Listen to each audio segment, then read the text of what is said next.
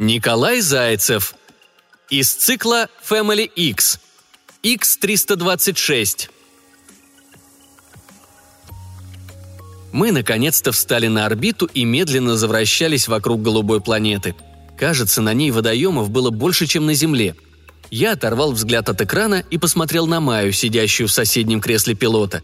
От киборга шла волна уверенности – Всегда спокойная, она и в этот раз мне улыбалась доброжелательно и открыто, желая лишний раз подбодрить. «Все хорошо, мой майор», — сказала она голосом 311-й. Бортовой компьютер давно перестал со мной общаться, выбрав посредником Маю.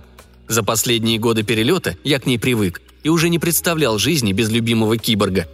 Ведь Майя могла все, умела меня чувствовать, молчала там, где надо, всегда запоминала, что я говорю. Вплоть до минуты, а главное, помогла сохранить мне рассудок – от ее слов в сердце свалился камень. Стало немного полегче, но я по привычке переспросил. «Точно все ведь будет хорошо?» «Вот увидишь», — уверенно сказала она и похлопала меня по руке. «Я не допущу, чтобы с тобой что-нибудь случилось». Ее слова мне мало помогли. Я от природы привык во всем сомневаться, имея пытливый ум, насторожился и спросил. «Почему?» «Потому что ты – все для меня», – сказала она и кротко посмотрела на меня. И я начал обмекать и успокаиваться – Удивительное создание. Почему я не был так дорог ни одной женщине?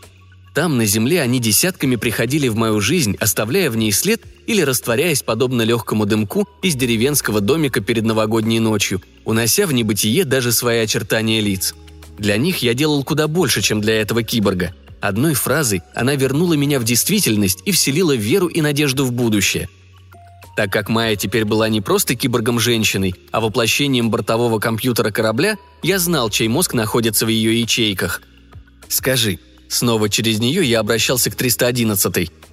«Каковы шансы на благополучный исход?» Как я не хотел задавать этот вопрос, он все равно слетел с моих губ. «Мы справимся», — ответила Майя.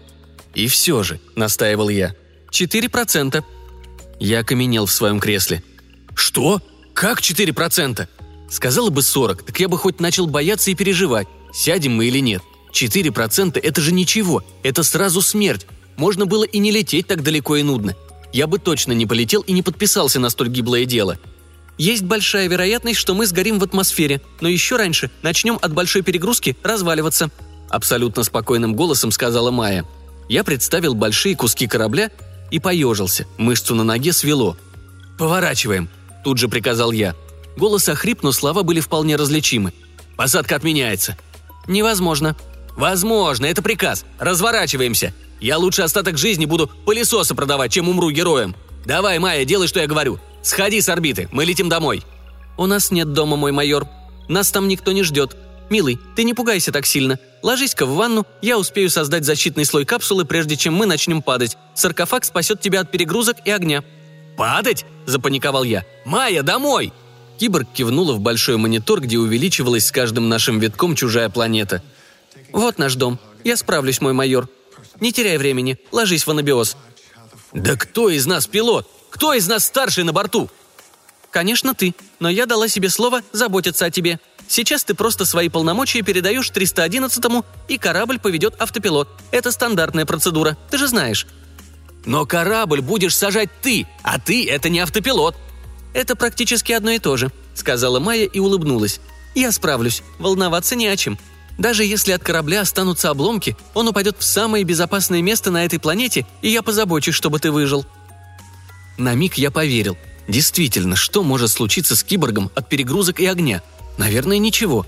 Она будет до последнего на корабле, пока тот не взорвется и не станет пылью. Но это же Майя. Моя Майя. Мне стало опять страшно. Я вспомнил одиночество – а вдруг, если я лягу в капсулу, я выживу? А она, естественно, нет. Что я тогда буду делать без Майи? Как стану на мир смотреть? Или забыть все и продавать пылесосы? Я закачал головой. Нет. Какой из меня продавец? Я же всю жизнь в армии. В ней и останусь. Ложись. Нет.